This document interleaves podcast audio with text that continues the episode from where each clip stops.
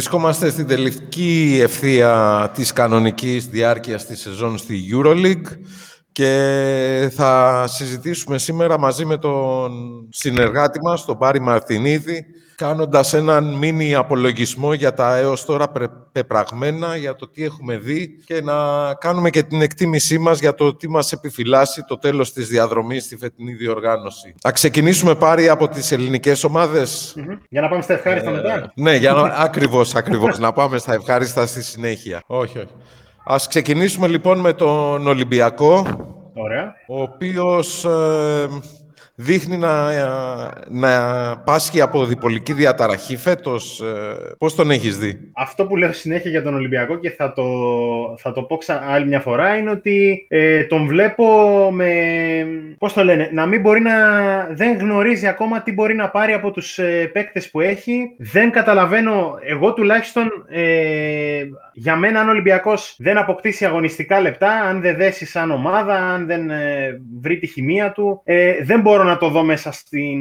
Ξέρεις, εκεί που ελπίζω να τον δουν οι οπαδοί του ή δεν ξέρω κι εγώ, στην οκτάδα τουλάχιστον και... Τουλάχιστον οκτάδα, ναι, να μην πάμε σε κάτι περισσότερο, γιατί νομίζω ότι... Σε μια χρονιά που φέτος ήταν ιδιαίτερη με την απουσία του κόσμου και όλα αυτά και τους αθλητές να μένουν για αρκετούς μήνες εκτός προπονήσεων. Θεωρώ ότι αυτό που είπες, ότι η απουσία παιχνιδιών, η απουσία του από την Basket League, του στοιχίζει περισσότερο από ποτέ.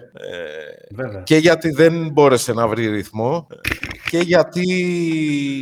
Όσο να είναι, το ελληνικό πρωτάθλημα προσφέρεται για να σβήσεις την κακή ψυχολογία μετά από μία ήττα, μετά από μία κακή εμφάνιση, να αναπτερώσεις το ηθικό των παικτών μέσα από μία εύκολη νίκη που θεωρητικά θα είχες, αν δεν είχες κάποιο το ντέρμπι των αιωνίων στο μεσοδιάστημα, και να βοηθήσει να αποκτήσει αγωνιστική ταυτότητα η ομάδα που βλέπεις ότι το επιχειρεί μέσω κάποιων φιλικών τη Δευτέρα, αλλά ουσιαστικά δεν νομίζω να είχε μεγάλο κέρδος. Όχι. Ό,τι και να είναι, τα φιλικά είναι φιλικά. Εννοείται, και είναι φιλικά και εντάξει, τώρα τα παιχνίδια της Δευτέρας είναι ουσιαστικά για να δοκιμάσει ο Ολυμπιακός αυτό που θα έκανε, δηλαδή αν είχε κανονική ροή αγώνων, αν έπαιζε δηλαδή στην Basket League, να δοκιμάσει κάποιους παίκτες οι οποίοι ίσως στην Ευρωλίγκα να μπορέσουν να βοηθήσουν το βασικό του κορμό. Εγώ αυτό που βλέπω στον φετινό Ολυμπιακό τουλάχιστον, ο οποίος σε αντίθεση με τον Παναθηναϊκό που θα πούμε μετά, δεν είναι πειραματικό το ρόστερ του. Είναι ένα ρόστερ το οποίο δομήθηκε για να πάρει κάτι στη φετινή Ευρωλίγκα. Θεωρώ ότι είναι από το ρόστερ του Ολυμπιακού 6 παίκτες αυτή τη στιγμή είναι στο επίπεδο της διοργάνωσης αυτής. Δηλαδή μπορούν να σταθούν, μπορεί ο προπονητής να τους εμπιστευτεί, και αυτό το βλέπουμε όταν αυτοί οι 6 κουράζονται ή, εν πάση περιπτώσει, πρέπει να φύγουν από το παρκέ και να έρθουν κάποιοι άλλοι, οι οποίοι λόγω του ότι δεν έχουν ούτε χημεία με την ομάδα, λόγω της έλλειψης αγώνων, ούτε αγωνιστικά λεπτά, δεν μπορούν να ανταπεξέλθουν στις ανάγκες της Ευρωλίγκα. Ένα πράγμα που παρατήρησα εγώ και δεν ξέρω αν έχω δίκιο ή άδικο, διέγνωσα μια κακή διαχείριση του ανθρώπινου δυναμικού, μια δυσκολία να εμπιστευτεί παίχτες ο προπονητής του Ολυμπιακού, ο Μπαρτζόκας, παίχτες που... Ας πάρω σφάρο το Λαρετζάκι. Ναι. Όποτε μπήκε, έδωσε πράγματα, έβγαλε ενέργεια, έβγαλε πάθος, έβγαλε τα στοιχεία που έλειπαν από την ομάδα του Ολυμπιακού. Παρ' όλα αυτά είδαμε να παίρνει λεπτά συμμετοχής, μετά να εξαφανίζεται για κάποιες αγωνιστικές, να επιστρέφει. Δεν ξέρω, φέτος ο coach Μπαρτζόκας μου έδειξε ότι σαν να μην πιστεύει στους παίχτες, να μην έχει την ηρεμία και το καθαρό μυαλό να διαχειριστεί τις καταστάσεις που προέκυψαν στην αρχή της σεζόν. Δεν ξέρω αν είναι θέμα το αν οι παίκτες δεν τον πείθουν, το οποίο είναι πολύ λογικό, γιατί δεν μπορώ να περιμένω από το Λαρετζάκι που είπες πολύ σωστό παράδειγμα, ότι χωρίς να έχει δέσει με την ομάδα σε παιχνίδια όπως με το Λάβριο, με την ΑΕΚ, με τον Κολοσσό, με τον Μπάουκ και ούτω καθεξής, ότι θα μπορέσει να πάει στη Μαδρίτη, στη Βαρκελόνη και να μεταμορφωθεί σε παίκτη Ευρωλίγκας, να το πω έτσι πιο ομά. Και θέμα του προπονητή θεωρώ πως είναι, γιατί δεν έχει να χάσει κάτι. Αυτό είναι το ρόστερ του. Τα παιχνίδια που έχει να δώσει τα επίσημα είναι Πέμπτη, Παρασκευή και στις διαβολοβδομάδες, τις λεγόμενες Τρίτη, Τετάρτη. Δεν παίζει σε άλλη διοργάνωση. Δεν μπορώ να καταλάβω το να μην δοκιμάζεις τους παίκτες ή να μην τους στίβεις ουσιαστικά για να πάρεις το 100% από αυτούς. Το ανησυχητικό με τον Ολυμπιακό είναι ότι βλέπω ότι γίνεται και με άλλους παίκτες αυτό. Δηλαδή και ο Σπανούλης που έχει ένα πολύ ξεκάθαρο ρόλο στην ομάδα φέτος, δεν τον βλέπω όταν όταν πρέπει να τον δω, όταν η μπάλα καίει, ας πούμε. Ο Πρίντεζης μπορεί να τον δω στην πρώτη και στην τελευταία περίοδο και στο ενδιάμεσο να μην υπάρχει στο παρκέ. Δηλαδή δεν μπορώ να καταλάβω και τη λογική του coach Μπαρτζόκα. Προφανώς κάποιοι παίκτες πρέπει να ξεκουράζονται, ειδικά οι μεγάλες καραβάνες του Ολυμπιακού, αλλά νομίζω ότι είναι θέμα χημίας πιο πολύ και διαχείρισης ενός ρόστερ που πρέπει να είναι έτοιμος στα πολύ δύσκολα παιχνίδια. Όπως και κάτι άλλο που μου κάνει εντύπωση με τον Κώστας Σλούκα, τη διαχείριση του Κώστα, ότι ξεκίνησε καλά τη σεζόν, αλλά έφτασε σε ένα σημείο να τον στίβεις, σαν να μην πιστεύει ούτε στο Σπανούλη για να τον ξεκουράσει. Ναι. Με αποτέλεσμα, κατά τη διάρκεια της σεζόν, όσο αυξανόταν ο χρόνος συμμετοχής του, είχε συνεχόμενα 33 λεπτά συν τους αγώνες, όπως είναι λογικό να πέφτει η απόδοσή του. Δεν ξέρω. Επίσης, άλλο ένα πράγμα που μου έκανε εντύπωση ήταν ένα ακόμα πράγμα που μου έκανε εντύπωση ήταν η δηλώση του Γιώργου Μπαρτζόκα μετά το αρνητικό σερί του, κατά τη διάρκεια μάλλον του αρνητικού σερί του Ολυμπιακού, όταν άρχισε να βάλει κατά των παικτών, να τους απειλεί ότι δεν θα έχουν ομάδα από τον Απρίλιο και μετά ούτε για να προπονηθούν και θα λυθούν τα συμβόλαιά τους. Και εκεί νομίζω ότι άδειασε και από θέμα πάθους και προσπάθειας ο Ολυμπιακός, ενέργειας. Γιατί όσο να είναι οι Αμερικάνοι ζουν για αυτά τα συμβόλαια και το είδαμε ότι μόλις ανανέωσε το συμβόλαιό του ο Μακίση και έγινε άλλος παίχτης, σε αντίθεση με τους υπόλοιπους ξένους του Ολυμπιακού. Όπως και ένα πράγμα που μου κάνει εντύπωση είναι ότι μετά τις ήττες μιλάει για τους παίχτες. Όπως και μετά την πρόσφατη νίκη του κόντρα στη Ζενίτ, άρχισε να μιλάει στο πρώτο ενικό. Δηλαδή στις ήττες ήτανε my players, μίλαγε για τους παίχτες του, ενώ μετά την νίκη του κόντρα στη Ζενίτ έλεγε I. Δεν ξέρω αυτό κατά πόσο μπορεί να εμπνεύσει και να δώσει τους παίχτες το κουράγιο να αντιδράσουν. Δεν ξέρω. Εγώ προφανώς παίζει τεράστιο ρόλο. Νομίζω οι παίκτες, ειδικά οι παίκτες οι οποίοι ξέρανε ότι υπέγραψαν το καλοκαίρι ή παρέμειναν σε μια ομάδα η οποία θα παίζει μόνο στην Ευρωλίγκα, υπέγραψαν λόγω του ονόματος της ομάδας. Και ενός συμβολαίου, εν πάση περιπτώσει, στην Ευρωλίγκα που ίσως να μην τους το έδινε κάποια άλλη ομάδα. Έτσι. Δηλαδή, νομίζω ότι για ένα παίκτη το να παίζει ένα μάτς τη βδομάδα δεν είναι καλό. Και για τον ίδιο δηλαδή. Άρα θεωρώ ότι ο Μπαρτζόκας αυτό το οποίο προσπαθεί να. Δεν νομίζω ότι είναι προσπάθεια να θολώσει τα νερά. Θεωρώ ότι τον Ολυμπιακό έχουν λίγο χαθεί όσον αφορά το κομμάτι χημεία ομάδας. Και οι παίκτες μεταξύ τους, το οποίο δείχνει και την αγωνιστική εικόνα του Ολυμπιακού. Και του προπονητή με τους παίκτες, το οποίο δείχνει αυτά τα θέματα διαχείρισης που είπαμε. Με κάποιους παίκτες να καίγονται και κάποιους παίκτες να μην παίρνουν ευκαιρίες. Τώρα το γιατί ο Μπαρτζόκας επιλέγει να μιλάει σε πρώτο ενικό μετά τις νίκες και να καρφώνει τους παίκτες μετά τις ήττες είναι κάτι το οποίο θα πρέπει να το δουν στον Ολυμπιακό. Εγώ θεωρώ ότι σε πολλά παιχνίδια, γιατί τα περισσότερα παιχνίδια ο Ολυμπιακός φέτος τα έχασε στον πόντο ή στο καλάθι. Κάποια και στην παράταση και ούτω καθεξής. Σε αυτά τα παιχνίδια θεωρώ ότι ο προπονητής φέρει τη μεγαλύτερη ευθύνη από οποιονδήποτε άλλο. Δηλαδή σε πολλά μάτς η μπάλα έμενε στα χέρια των παικτών, γιατί ενδεχομένως αυτός ο οποίος έπρεπε να πάρει την ευθύνη να μην ήταν εκεί. Δεν ξέρω. Υπάρχουν θέματα όμως. Υπάρχουν και δείχνει ότι με την ολοκλήρωση της σεζόν στη EuroLeague βρίσκεται σε ένα νέο σταυροδρόμι δημιουργίας ομάδας από την αρχή. Γιατί όσοι μείνουν θα είναι μεγάλοι σε ηλικία, δεν μπορεί ο Σπανούλης αν συνεχίσει, δεν μπορεί ο Πρίντεζης που είναι οι πυλώνες της ομάδος μαζί με τον Σλούκα να τραβήξουν το κουπί και την επόμενη χρονιά, γιατί από αυτούς έδειξε ότι στηρίζεται και φέτος ο Ολυμπιακός και θα πρέπει να αποκτήσει ένα ρόστερ που θα ξαναβάλει ποικιλία στο παιχνίδι του, γιατί φέτος παρατήρησα ότι σε αντίθεση με τις προηγούμενες χρονιές η συντριπτική πλειοψηφία των πόντων του έρχονται από το pick and roll και από τίποτα άλλο. Ναι, νομίζω ότι είναι ένα παιχνίδι το οποίο ο Ολυμπιακός από το 2012 το έχει κάνει σήμα κατά τεθέν του, το παιχνίδι στο pick and roll. Εντάξει, εννοείται ότι σε αυτό παίζει ρόλο το να έχεις καλούς playmaker. Δηλαδή και ο Σπανούλης είναι παίκτης ο οποίος έχει κάνει πολλούς παίκτες μάγκες στο pick and roll και ο Σλούκας ο οποίος είναι πλέον στην ομάδα, αλλά νομίζω ότι είναι αρκετά προβλέψιμο από ένα σημείο και μετά αυτό. Τώρα αυτό που είπες για τους παίκτες του Ολυμπιακού, εγώ θεωρώ ότι από τους πλην του Σπανούλη και του Πρίντεζης, τους οποίους εννοείται ότι δεν μπορεί να τους διώξεις, αλλά δεν μπορείς να χτίσεις πλέον και πάνω τους. Οι μόνοι παίκτες που φέτος προσέφεραν αυτό που ο Ολυμπιακός περίμενε είναι ο Σλούκας και ο Μακίσικ. Δεν ξέρω, ίσως και ο Μάρτιν, που τώρα ο Ολυμπιακός θα τον στερηθεί μέχρι το τέλος των αγωνιστικών του υποχρεώσεων, γιατί η σεζόν για τον Ολυμπιακό είναι μια λίγο διαφορετική έννοια από ό,τι για τις άλλες ομάδες. Οπότε θεωρώ ότι εννοείται ότι πρέπει να γίνει μια καινούργια προσπάθεια του χρόνου, να μείνουν όσοι μπορούν να προσφέρουν και όσοι δεν μπορούν, δεν βλέπω κάποιο λόγο να μένουν στην ομάδα. Αλλά για μένα από κανέναν δεν θα πάρεις το 100% εάν δεν χτίσεις χημεία μέσα από τα παιχνίδια του πρωταθλήματος. Δηλαδή, εγώ θεωρώ ότι αν ο Ολυμπιακός δεν γυρίσει στην Α1, το να μιλάμε έστω και για την οκτάδα θα είναι ένας στόχος που θα είναι εντελώς μη ρεαλιστικός. Θεωρείς ότι η παραμονή του Κώστα Κουφού και την επόμενη σεζόν θα βοηθήσει τον Ολυμπιακό στο να βελτιώσει το παιχνίδι του, ή χρειάζεται έναν πιο σύγχρονο, πιο μοντέρνο ψηλό που θα βοηθάει και σε άλλους τομείς του παιχνιδιού? Και τα δύο. Νομίζω ότι εννοείται ότι θα βοηθήσει. Άλλωστε, για το χρονικό διάστημα που αποκτήθηκε, θεωρώ ότι δεν θα είναι δικαιολογημένο να μην μείνει του χρόνου και να φύγει το καλοκαίρι. Δεν είναι το καλοκαίρι. Σε πολύ λίγο τελειώνουν οι αγωνιστικές υποχρεώσεις του Ολυμπιακού. Οπότε θεωρώ ότι πρέπει να μείνει και το καλοκαίρι, αλλά να υπάρχει και ένας ψηλός ο οποίος θα είναι αθλητικός. Δηλαδή, πολλές ομάδες υιοθετούν αυτή την τακτική. Αν θέλουν να πάνε το παιχνίδι στο transition και στο πιο αθλητικό κομμάτι, χρησιμοποιούν ένα ψηλό που είναι αθλητικός. Αλλιώς, στο 5-5 και στη δύναμη, ο Κουφός είναι ένας παίκτης που μπορεί να βοηθήσει, ειδικά όταν έχει τόσο ικανά playmaker όπως είναι ο Σπανούλης, ο Σλούκας, ο Μακίσικ, που είναι και καλή δημιουργή εκτός των άλλων.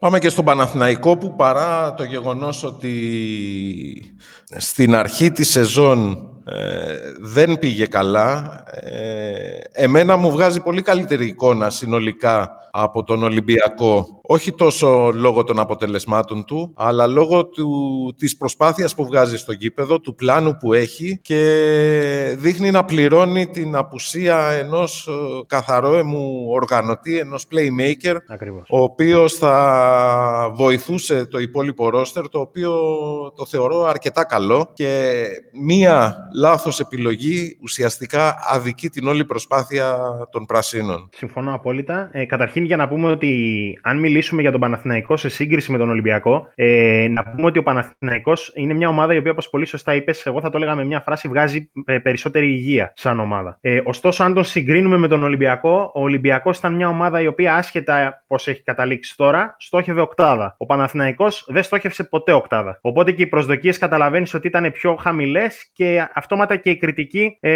λίγο πιο ομαλή απέναντι σε έναν Ολυμπιακό που έχασε την οκτάδα μόνος του, χάνοντας από ομάδες που ήταν τρίτης και τέταρτης ταχύτητας. Τώρα, ο Παναθηναϊκός εννοείται ότι βγάζει μια υγεία, έχει ένα καλό ρόστερο, όπως είπες. Πολλές λάθος επιλογές στους ξένους και δεις στους Αμερικανούς που έφερε, οι οποίοι βλέπαμε ότι ερχόταν και φεύγαν μετά από 2 εβδομάδες. Αυτό για μένα δεν είναι οργάνωση. Όσο κακός κι αν, εν πάση περιπτώσει, εμφανίζεται ένας παίκτης μέσα σε 2 εβδομάδες, δεν είναι οργάνωση να τον διώχνεις.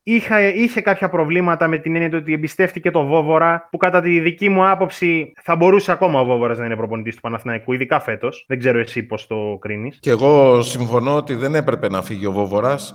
Εφόσον η χρονιά είχε χαθεί, θα έπρεπε να του δώσουν το χρόνο, γιατί εγώ τον θεωρώ ικανότατο, απλά δεν είχε την εμπειρία να διαχειριστεί τις τρύπες του ρόστερ και ίσως να μην είχε και τα απαραίτητα όπλα ώστε να έχει μια καλύτερη παρουσία η ομάδα στο παρκέ. Το θεωρώ άδικο για τον Βόβορα ότι έφυγε, δεδομένων των συνθήκων. Πιστεύω θα έπρεπε να μείνει, να ολοκληρώσει τη χρονιά, να στηριχτεί και μετά να κριθεί για το κατά πόσο μπορεί να πάει μαζί με τον Παναθηναϊκό στην επόμενη χρονιά και να κάνουν το βήμα παραπάνω, όποιο κι αν είναι αυτό στο οποίο στοχεύουν ως βήμα παραπάνω. Συμφωνώ.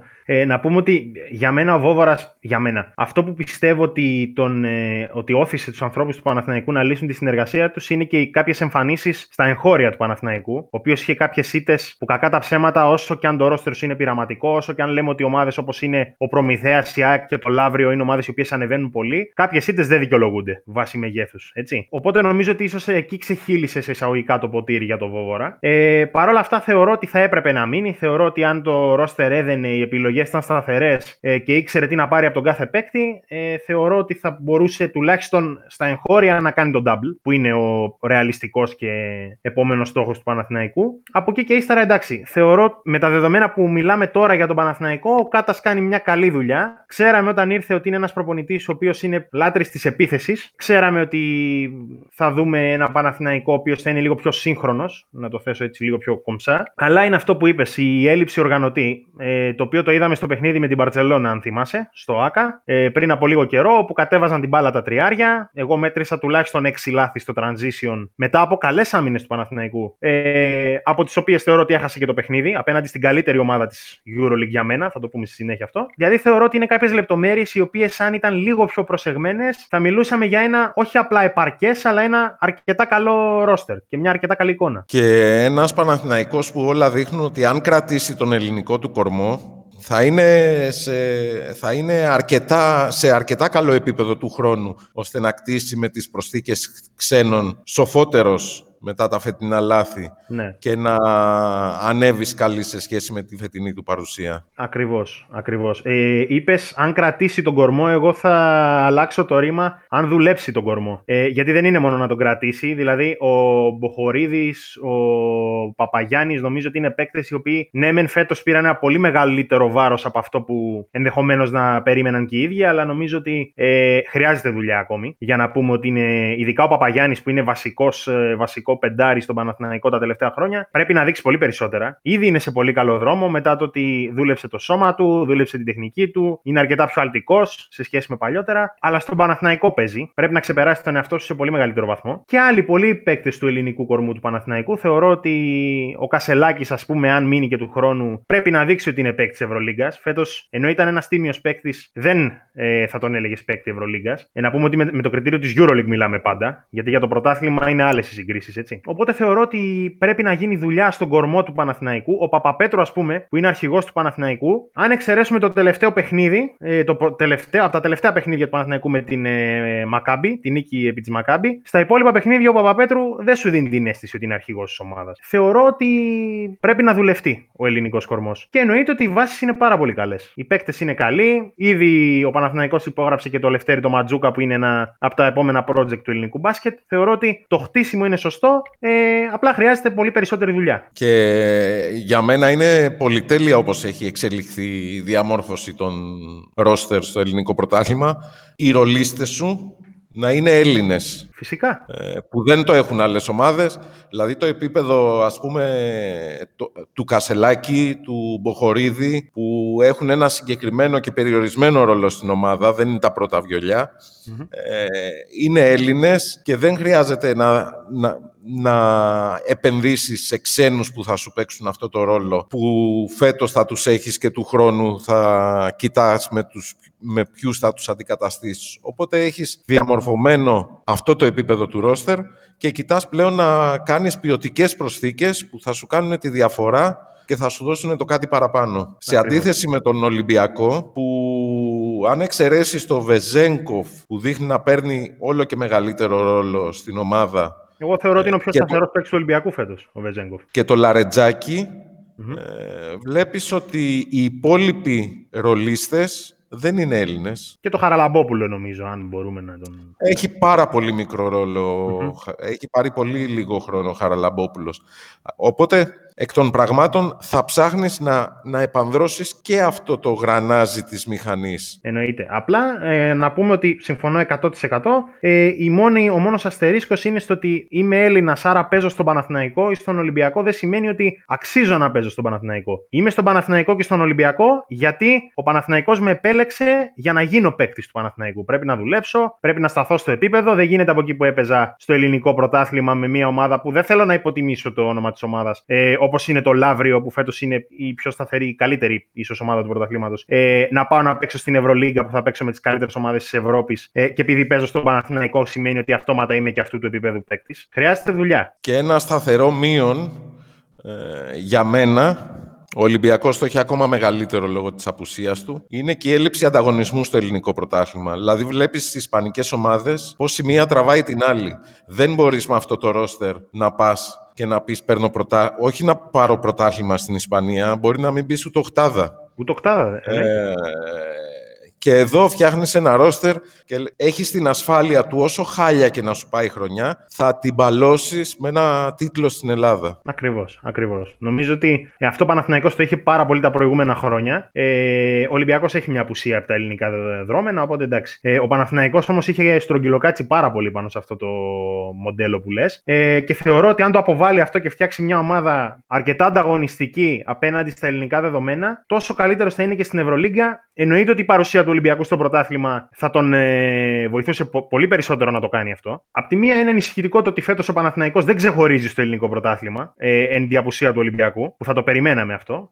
Απ' την άλλη, τώρα αυτό θες να πεις ότι οφείλεται στο ότι έπεσε ο Παναθηναϊκός, στο ότι ανέβηκαν άλλες ομάδες όπως το Λάβριο ή ο Προμηθέας ή η ΑΕΚ. Δεν ξέρω πώς είναι καλύτερο, από ποια οπτική είναι καλύτερο να το δούμε. Αλλά θεωρώ ότι εντάξει, ο ανταγωνισμός πάντα καλύτερο σε κάνει. Στην Ισπανία να πούμε ότι το Basketball Champions League το έχει πάρει Μπούργος, η οποία πέρυσι δεν είναι ομάδα, δηλαδή ούτε της πρώτης πεντάδας βάσει δυναμικότητας στην Ισπανία. Άρα εννοείται ότι ο ανταγωνισμός είναι καλύτερο σε κάνει. Εγώ δεν νομίζω πάντως ότι ανέβηκε καμία ομάδα πλην του Λαβρίου. Και το βλέπεις στις ευρωπαϊκές τους υποχρεώσεις οι ελληνικές ομάδες, η ΑΕΚ, ο Προμηθέας, το Περιστέρι, ότι οι περισσότεροι ήταν σε ρόλο κομπάρσου. Και η ΑΕΚ απλά σε αυτό το Champions League προσπαθεί να πρωταγωνιστήσει. Δεν τα κατάφερε στο Final Four που είχε φτιάξει μια ομάδα στοχευμένη σε αυτό τον τίτλο, στην αρχή της σεζόν που ουσιαστικά έκλεινε και την προηγούμενη. Και τώρα δείχνει να έχει αρκετά προβλήματα και να δυσκολεύεται και στην πορεία του στο Champions League. Θα πρωταγωνιστεί σημαίνα, αλλά αυτό δείχνει ότι το επίπεδο του ελληνικού πρωταθλήματος πέφτει όλο και περισσότερο. Οπότε ναι, άρα το ανησυχητικό καταλήγουμε είναι ότι εφόσον το επίπεδο του πρωταθλήματος πέφτει και ο Παναθηναϊκός, γιατί αυτόν εξετάζουμε, δεν είναι τουλάχιστον ανώτερος από όλους, βάσει εικόνας, υπάρχει πρόβλημα και στον Παναθηναϊκό.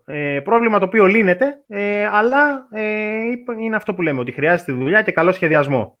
Από τη νέα σεζόν πιστεύω ότι θα κλείσουν αυτές τις τρύπες.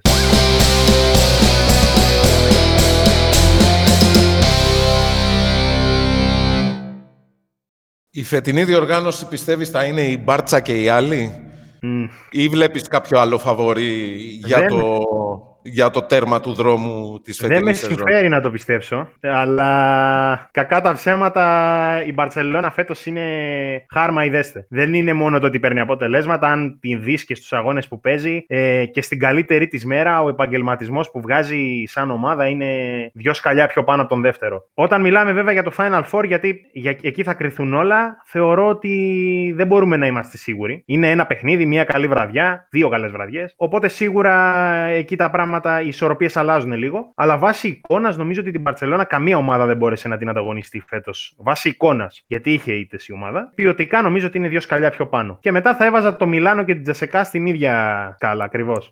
Το Μιλάνο και την ΤΣΣΚΑ θα έβαζες, Ναι. Εγώ απ' την άλλη θα έβαζα την Ανατολού, γιατί δείχνει να ανεβαίνει, δείχνει πιο ομαδική από ποτέ.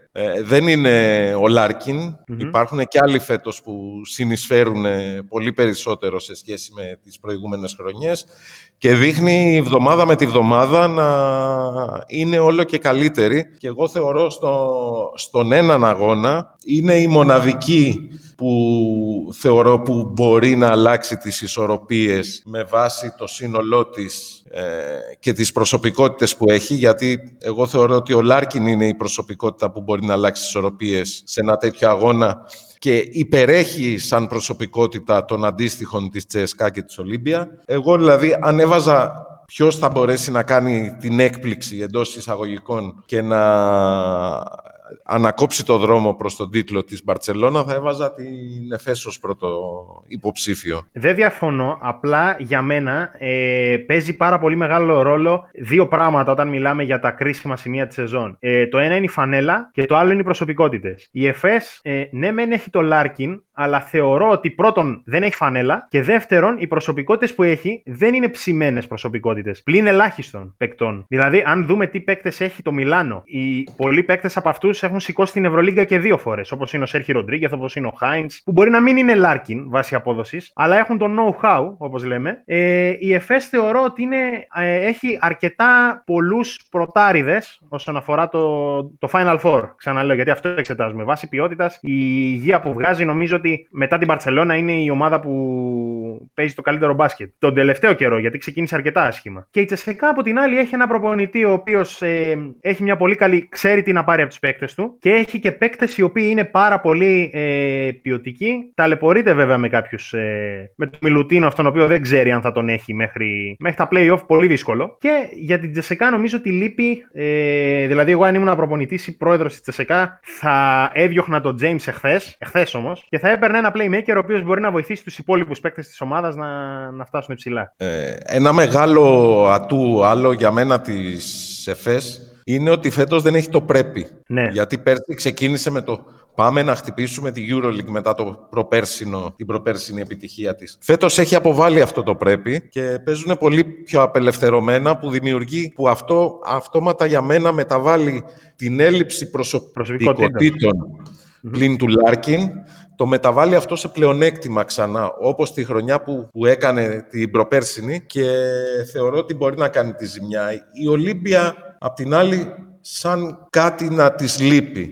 Μια dream team που της λείπει κάτι και δεν είναι σαν να είναι η αιώνια δευτερότριτη, ενώ δεν υστερεί σε ρόστερ. Η ΤΣΣΚΑ πάλι έχει αυτή την ορολογιακή βόμβα που λέγεται James και δεν ξέρεις ποτέ πώς θα σου βγει στο κρίσιμο παιχνίδι. Ακριβώς. Και εντάξει, δεν συζητάμε για το πώς θα παρουσιαστούν από άποψη δυναμικού οι ομάδες, γιατί είναι μια χρονιά που οι τραυματισμοί ανατρέπουν τα πάντα από εβδομάδα σε εβδομάδα. Και δηλαδή εγώ περισσότερο θα βάζα τη Ρεάλ από την Ολύμπια ή την Τσέσκα. Θίγεις τώρα κεφάλαιο που... το ξέρω, γι' αυτό το θίγω. γιατί έχει και ένα ψηλό που μπορεί να κάνει τη διαφορά. Μπορεί να είναι ένα περισσότερο παλαιάσκοπης ψηλός, αλλά θεωρώ ότι μπορεί να κάνει τη διαφορά σε σχέση με τους υπόλοιπους ψηλούς στα κρίσιμα, και με βάση τις προσωπικότητες που έχει και, και το κίνητρο του ότι είναι η Μπαρτσελόνα απέναντι στο Final Four, επίσης να κάνει τη ζημιά. Συμφωνώ. Κοίταξε, όσον αφορά το Μιλάνο, είναι μια ομάδα η οποία, ας πούμε, έχει πάρα πολύ καλούς ρολίστες. Έχει πολλούς ρολίστες, αλλά οι παίκτες οι οποίοι θα τραβήξουν το κουπί που λέμε, είναι για μένα οι πιο ψημένοι, είναι ο Ροντρίγκεθ, ο Ντατόμε και ο Χάινς, που είναι παίκτες που είναι αρκετά ψημένοι στο κομμάτι της διοργάνωσης και των απαιτήσεων μιας τέτοιας διοργάνωσης. Απ' την άλλη, πολλοί παίκτες ενσωματώθηκαν στο ρόστερ που μπορούν να βοηθήσουν, όπως ο Ρόλο, ο Λεντέι και ούτω καθεξής. Αλλά ναι, ισχύει ότι είναι μια ομάδα που θα είναι πάντα δυο σκαλιά πιο κάτω από τις άλλες. Ωστόσο, η χρονιά που κάνει, το ότι είναι δηλαδή μαζί με την ΤΣΣΚΑ χέρι-χέρι πίσω από την Μπαρτσελόνα, θεωρώ ότι μπορεί να μας κάνει σε μονό παιχνίδι, σε έναν ημιτελικό, δηλαδή ένα τελικό, να δούμε κάποια έκπληξη. Για την ΤΣΣΚΑ, όπως πολύ σωστά είπες για τον Mike James, είναι ένας παίκτης που είναι καλός όταν βάζει 30 πόντους. Οποιαδήποτε άλλη στιγμή είναι καταστροφικός. Ειδικά για μια ομάδα του επίπεδου της ΤΣΣΚΑ, που έχει εξαιρετικούς παίκτες. Θεωρώ το ότι να έχεις ένα παίκτη ο οποίος είναι εγωιστής και να μην μπορεί να βοηθήσει και τους υπόλοιπους, δεν βοηθάει κάπου. Αυτό είναι καλό για ομάδες όπως είναι η Χίμκι, που έχει ένα Σβέντ, για ομάδες όπως είναι ο Ολυμπιακός, που έχει έναν Σλούκα, ο Παναθηναϊκός που έχει έναν Νεζόνια και ούτω καθεξής. Για ομάδες όπως είναι η ΤΣΣΚΑ, τέτοιοι παίκτες νομίζω ότι είναι λίγο εκτός τόπου. Δεν λέμε ότι δεν είναι πολύ μεγάλος παίκτης ή πολύ μεγάλος σκόρερ, δεν το συζητάμε, αλλά σαν προσωπικότητα νομίζω ότι έχει ακόμα δρόμο να διανύσει. Και για την Εφές, αυτό το πρέπει που είπες πολύ σωστά ότι απέβαλε, το απέβαλε γιατί ξεκίνησε πολύ άσχημα. Δηλαδή δεν είναι θέμα σχεδιασμού ή, καταλαβαίνεις πώς το λέω, δεν είναι όπως ήταν ο Ολυμπιακός το 2011 που είχε τους Αστέρες, Κλέιζα, Τσίλντρες και ούτω καθεξής, και μετά το 2012 πήγε με ένα ρόστερ εφηβικού και πήρε την Ευρωλίγκα που παίζανε χωρίς πρέπει. Η Εφές είναι η ίδια με πέρυσι βάσει προσωπικότητων. Οπότε θεωρώ ότι το πρέπει μειώθηκε βάσει της απόδοσης που ξεκίνησε τη σεζόν. Βάσει του πώς παίζει τώρα, νομίζω ότι το να μην πρωταγωνιστεί στην Ευρωλίγκα, τουλάχιστον να μην πάει στον τελικό, νομίζω ότι θεωρηθεί αποτυχημένη η χρονιά, άσχετα αν πάλευε για την οκτάδα πριν περίπου ένα μήνα, ας πούμε. Για τη Ρεάλ, να σχολιάσω και για τη Ρεάλ που είπες, όσο και αν προσπαθώ να το αποφύγω. Νομίζω το μεγαλύτερο της πρόβλημα είναι ότι δεν αντικατέστησε δύο απουσίες, τον Καμπάτσο που έφυγε στο NBA και τον Ράντολφ που θα τον ξαναδούμε του χρόνου μετά τη ρήξη αχιλλείου. Σου φεύγει ο Ράντολφ που είναι ένας παίκτης all around, από τους καλύτερους all around ψηλούς της Ευρωλίγκα, και παίρνει τον Τάιους που είναι ένας πολύ καλός αμυντικός ψηλά. Και τέλος, σου φεύγει ο Καμπάτσο που είναι από τους καλύτερους παίκτες της διοργάνωσης και δεν παίρνεις κανέναν. Βασίζεσαι στα νέα παιδιά, τον Αμπάλβε, τον Αλόθεν που έφερε από ομάδες της Ισπανίας. Άρα θεωρώ ότι υπάρχουν κενά στη Ρεάλ τα οποία δεν έχουν καλυφθεί. καλυφθεί. Έχει αποφασιστεί ότι δεν θα καλυφθούν μέχρι το τέλος της χρονιάς. Πλέον δεν υπάρχει και χρόνος. Δεν τελείωσε η μεταγραφική περίοδος. Άρα νομίζω ότι η Ρεάλ από μόνη της έθεσε τον εαυτό της ως μία ταχύτητα πιο κάτω. Δεν θα μου κάνει εντύπωση να τη δω να παίζει στον τελικό, ας πούμε. Αλλά επειδή την παρακολουθώ πολύ συχνά, όπως ξέρεις, νομίζω ότι είναι πάρα πολύ δύσκολο. Ακόμα και στο πρωτάθλημα δηλαδή. Θεωρώ ότι είναι πάρα πολύ δύσκολο να κοντράρει μία καλή ομάδα. Επίσης η Ρεάλ, εγώ δεν μπορώ να τη βάλω ούτε στην πρώτη τετράδα και δεν ξέρω ποια έδρα μπορεί να σπάσει βάσει τις ομάδες που είναι στην πρώτη τετράδα. Μόνο αν παίξει με τον τέταρτο. Αν βγει πέμπτη δηλαδή και παίξει με τον τέταρτο, που ίσως να είναι, παίζονται αυτή τη στιγμή τώρα μεταξύ Ρεάλ, Bayern, με κάποια τέτοια διασταύρωση. Θεωρώ σίγουρα ότι η καλύτερη, η νούμερο 1 υποψήφια να χτυπήσει την Μπαρτσελόνα είναι η Εφές, βάσει της εικόνας της και βάσει προσωπικότητων, σου είπα, ΤΣΣΚΑ και Μιλάνο, αλλά πρέπει να τις δούμε λίγο αλλαγμένες, λίγο βελτιωμένες για το βήμα παραπάνω. Η οποία Ρεάλ, κόντρα στην επιθυμία του Λάσο, να σημειώσουμε, που ήθελε να προχωρήσει σε ανανέωση φέτος, αποφάσισε για μία τελευταία χρονιά να πορευθεί με βάση τους περσινούς μεγάλους σε ηλικία παίχτες και να προσπαθήσει ό,τι καλύτερο μπορεί να πετύχει με πυλώνες αυτούς. Σαν σχεδιασμό συμφωνώ, δηλαδή θα συμφωνούσα στο να γίνει αυτό, γιατί είναι πολύ καλοί παίκτες. Π.χ. και εντάξει, για το Ρέγες νομίζω ότι ο Ρέγες παίζει τιμητικά πλέον. Τώρα για το Φερνάντεθ και το Γιούλ όμως δεν πιστεύω ότι αξίζουν να παίζουν σε κάποια ομάδα υποδέστερη της Ρεάλ, ακόμα και σε αυτή την ηλικία. Η ηλικία τους όμως τους έχει φέρει τραυματισμούς φέτος που εκ του αποτελέσματος η Ρεάλ δεν δικαιώνεται για αυτή την επιλογή. Γιατί πάλι στους νέους παίκτες στηρίζεται. Δηλαδή, ο καλύτερος παίκτης της Ρεάλ φέτος πλην του Ταβάρες, που είναι σε κάθε μάτς σταθερός, είναι ο Αμπάλδε, που είναι πιτσιρικάς. Δηλαδή, ο Ρούντι και ο Γιούλ είναι παίκτες που είναι τραυματίες. Ο Γιούλ ήδη έχει χειρουργηθεί και δεν ξέρει πότε θα επιστρέψει. Ο Ρούντι είναι τραυματίας και είναι αμφίβολος από το ένα μάτς στο άλλο. Δηλαδή, δεν της βγήκε αυτό το πλάνο εκ του αποτελέσματος. Ίσως του χρόνου να αλλάξει, αλλά δεν νομίζω ότι θα αλλάξει με την έννοια ότι θα πετάξει αυτούς τους παίκτες έξω από την ομάδα. Όσο το ότι ο ρόλος τους θα είναι συμπληρωματικός.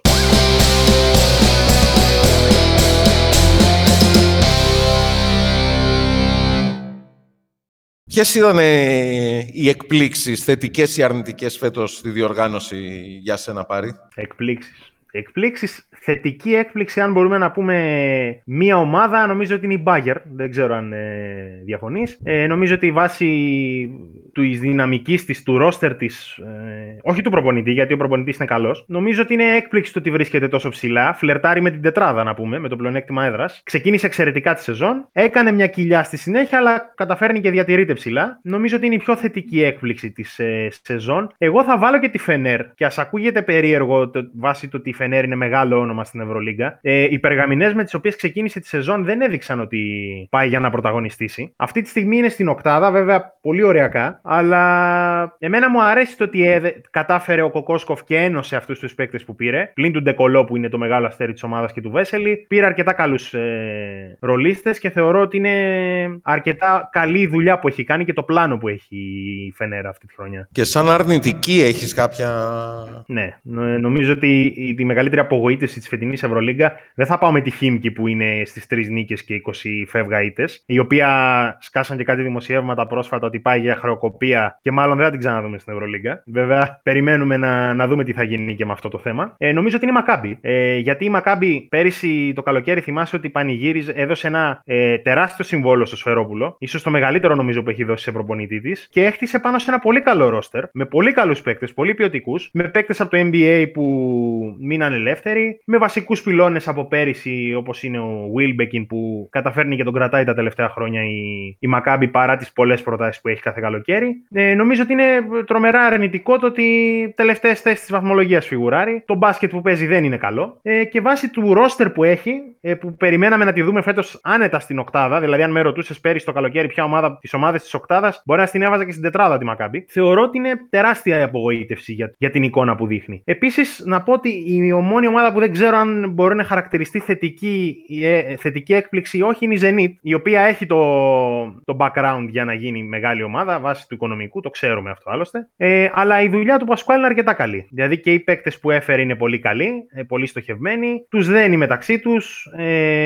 Έχει πολύ καλά πρώτα βιολιά, όπως είναι ο Πάγκος, όπως είναι ο Μπίλι Μπάρον και ούτω καθεξής. Και αυτή είναι οριακά μαζί με τη Φενέρ για την οκτάδα. Ποια θα μπει, ποια θα μείνει έξω. Προσωπικά πιστεύω θα τα καταφέρουν και οι δύο, αλλά είναι μια άλλη ιστορία αυτό.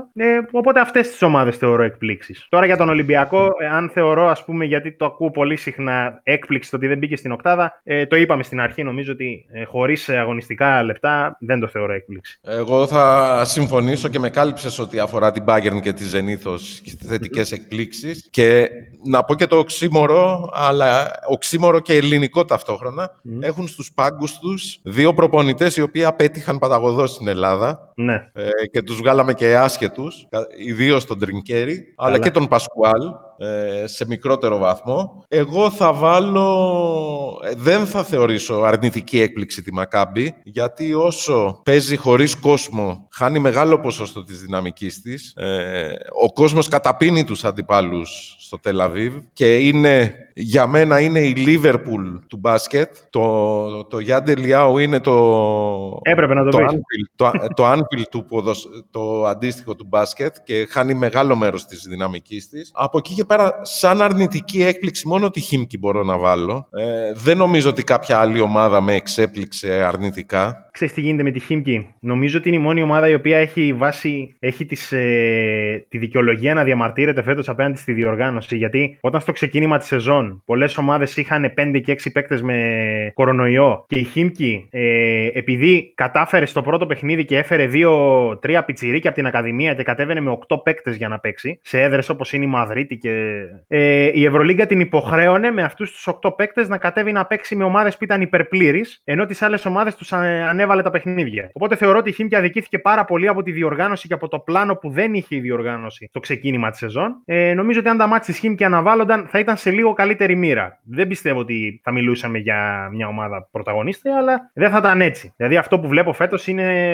Τι να σου πω. Εγώ δεν την περίμενα πρωταγωνίστρια, παρόλο το μεγάλο budget της. Εγώ περίμενα να είναι εκεί κοντά με Μπασκόνια, Βαλένθια, Ζάλγκιρις και να παλεύει μήπως και καταφέρει και μπει στην οκτάδα. Από την άλλη, δύο ομάδες που απολαμβάνω να βλέπω και θεωρώ ότι θα μας απασχολήσουν τις επόμενες χρονιές, γι' αυτό τις βάζω στις εκπλήξεις. Όχι τόσο βάσει αποτελεσμάτων, βάσει της εξέλιξής τους και του πλάνου τους, είναι η Άλμπα και η Βιλερμπάν, που προέρχονται από δύο χώρες που ίσως να μας απασχολήσουν σε ένα προσεχές podcast. Το project που έχουν σε Γαλλία και Γερμανία κάποιες ομάδες, η Bayern, η Άλμπα, η Βιλερμπάν, οι ορτές που δείχνει να επιστρέφει με ενδιαφέρον ξένων επενδυτών, να προσπαθεί να επιστρέψει στον ευρωπαϊκό χάρτη, είναι δύο ομάδες που χαίρεσαι να τις βλέπεις. Ναι, και χαίρεσαι να τις βλέπεις και είναι αυτό που έχουν πει και οι προπονητές τους αναδιαστήματα, ειδικά ο Ρενέσες στην Άλμπα, έχει πει ότι χαιρόμαστε που παίζουμε στη διοργάνωση, χαιρόμαστε το μπάσκετ που παίζουμε. Από την αρχή της σεζόν θέτει το ότι δεν θα μπούμε στα play-off, το είπε και πέρυσι, το είπε και φέτος. Οπότε νομίζω ότι είναι πραγματικά είναι πλάνα τα οποία ξέρουν ότι είναι υπό εξέλιξη, υπό προετοιμασία και παίζουν ένα πάρα πολύ καλό μπάσκετ. Ειδικά για την Άλμπα, η οποία έχει και πολύ ποιοτικούς παίκτες αν τους πιάσεις έναν. Η Βιλερμπάν, από την άλλη, είναι μια ομάδα που τώρα ουσιαστικά αρχίζει και βγαίνει στο προσκήνιο. Θεωρώ ότι αυτό που την έχω χαρακτηρίσει πάρα πολλές φορές ως η ομάδα με τις περισσότερες που έχει κάνει τις μεγαλύτερες κηδείες στη φετινή Ευρωλίγκα. Είναι η ομάδα η οποία έβαλε τα φόπλακα στα όνειρα του Ολυμπιακού για πρόκριση στην οκτάδα, μετά το διπλό στο ΣΕΦ. Είναι ομάδα η οποία πήρε διπλά σε πολύ καλές έδρες, νομίζω και στη Βαρκελόνη. Δηλαδή έχει δείξει αναδιαστήματα ότι είναι πολύ ανταγωνιστική ομάδα, με πολύ καλούς παίκτες. Της λείπει το κάτι παραπάνω για να είναι διεκδικήτρια του να μπει στην οκτάδα, αλλά είναι σε πάρα πολύ καλό δρόμο. Και κλείνοντας, θα κλείσω με μία έκπληξη που δεν την περίμενα να διεκδικεί, δεν νομίζω τελικά να πάρει την πρόκριση της στην οκτάδα. Η Μπασκόνια, που επίσης της λείπει ο κόσμος της. Άλλη μια ομάδα που της λείπει ο κόσμος της. Έφυγαν σημαντικά γρανάζια από τη μηχανή της. Παρ' όλα αυτά αποδεικνύει, όπως και στο παρελθόν, ότι μπορεί και τους αντικαθιστά τους πρωταγωνιστές που σταματάνε να φορούν τη φανέλα της και να βρίσκεται στο πρώτο μισό σταθερά της βαθμολογίας της διοργάνωσης. Ακριβώς. Είναι μια ομάδα η οποία, να πούμε ότι αυτή τη στιγμή, μας αρέσει δεν μας αρέσει, είναι πρωταθλήτρια Ισπανίας, έτσι. Με το πλάνο που αποφάσισε η Ασεμπέν να διεξάγει πέρσι. Θα μπορούσε πολύ εύκολα μετά και την πώληση του Σενγκέλια να ξεφουσκώσει και να ρίξει τους στόχους. Αντίθετα, έχει βρει νέους πρωταγωνιστές. Ο Πολωνάρα είναι ένας από αυτούς. από τους πιο σταθερούς παίκτες στη φετινή EuroLeague και είναι μια ομάδα η οποία πάντα είναι επικίνδυνη, ποτέ δεν μπορείς να την ξεγράψεις, είναι ισπανική ομάδα άλλωστε, οπότε αυτό από μόνο του λέει πολλά και σίγουρα είναι ομάδα η οποία πάντα καραδοκεί και για τη φετινή διοργάνωση τουλάχιστον παίρνει συνέχεια νίκες, είναι λίγο άτυχη βάσει και τα αποτελέσματα που φέρνουν οι από πάνω της. Για την ώρα μέχρι εδώ που είμαστε νομίζω ότι η Μπασκόνια ακόμα και σε αυτή την κατάσταση όσο κερδίζει μπορεί να ελπίζει ότι θα διεκδικήσει κάτι. Και να κλείσουμε και την κουβέντα μας διαλέγοντας ο καθένας την καλύτερη πεντάδα έως τώρα της διοργάνωσης. Πολύ εύκολο. Πολύ. Για πάμε. Δεν θέλεις να σου πω 5 παίκτες, θέλεις να σου πω σε κάθε θέση τον καλύτερο, φαντάζομαι. Πάμε. 2 guard, 2 forward. Ωραία. Και ένα center. Στα guard, εντάξει, δεν μπορώ να μην βάλω το Λάρκιν, δηλαδή θα πέσει το ταβάνι να μας πλακώσει. Τώρα για δεύτερο guard δεν είμαι και πολύ σίγουρος ποιον θα έβαζα. Η αλήθεια είναι ότι είναι πάρα πολλές οι επιλογές. Τώρα θα έβαζα το Ροντρίγκεθ, ίσως να έβαζα το Σέρχι Ροντρίγκεθ. Γιατί εγώ κοιτάω πάντα προσωπικότητα και απόδοση. Οπότε ναι, ίσως το Ροντρίγκεθ. Τώρα forward είναι στο 3. Πάλι δεν μπορώ να σου πω ότι θα ξεχώριζα κάποιον τόσο πολύ βάσει της εικόνας των ομάδων. Το Σεγγέλια, ίσως. Και μετά 4-5 πολύ εύκολο, Μύρωτιτς και Ταβάρες. Εντάξει, στο 4-5 θα συμφωνήσουμε. Από εκεί και πέρα, επειδή εγώ είμαι πιο πολύ του μπάσκετ αλάνας και είμαι από αυτούς που επιμένω ότι το NBA δεν έχει γίνει απλά ένα show. Απλά έχει προσαρμοστεί στις συνθήκες των 100 αγώνων τη χρονιά και μ' αρέσει αυτό το στυλ του παιχνιδιού περισσότερο από το. Από το σκάκι και το ξύλο της EuroLeague. Ναι. Στα γκάρ θα έβαζα James και Σβέντ. Ορολογιακή βόμβα. Ούτε για διπλό στο πάρκο. Όποιον θα έβαζα, αν έψαχνα coach με αυτούς τους 2 γκάρ φυσικά δεν θα βρίσκα κανένα, έτσι, να αναλάβει αυτό το. Και στα forward μαζί με το Μύρωτιτς θα έβαζα το Λούσιτς της Bayern. Πολύ καλός παίκτης. Κάνει μια πολύ καλή χρονιά. Ξεχωρίζει μέσα από ένα σύνολο που δεν έχει τον top παίχτη και εντάξει, τον Ταβάρες νομίζω είναι μια κατηγορία μόνος του, ναι, στο 5 και αν βελτιώσει λίγο την κίνηση του μακριά από το καλάθι... Αν για το τρίποντο θα πεις. Είναι ο μόνος παίκτης της Ρεάλ που δεν σουτάρει. Ποιο? Είναι ο μόνος παίκτης της Ρεάλ που δεν σουτάρει, ναι, μαζί με τον Τάιους. Γι' αυτό μου έκανε εντύπωση η επιλογή του Τάιους. Είναι παλαιάσκοπη σέντερ, αλλά... Ναι. Και μόνο η διαφορά ύψους και η συνεισφορά του κυρίως στο αμυντικό κομμάτι, που και στο επιθετικό, όταν αποφασίσεις να τον τροφοδοτήσεις κοντά στο καλάθι, είναι ασταμάτητος. Νομίζω ότι δεν μπορεί να συγκριθεί με άλλον σέντερ στη φετινή EuroLeague. Και ένας παίκτης δεδομένο... σαν έκτο... Ίσως να τον έβαζα κάτι του Ροντρίγκες στο 2, για να μην τον ξεχάσουμε, είναι ο Χίγκινς της Μπαρτσελόνα.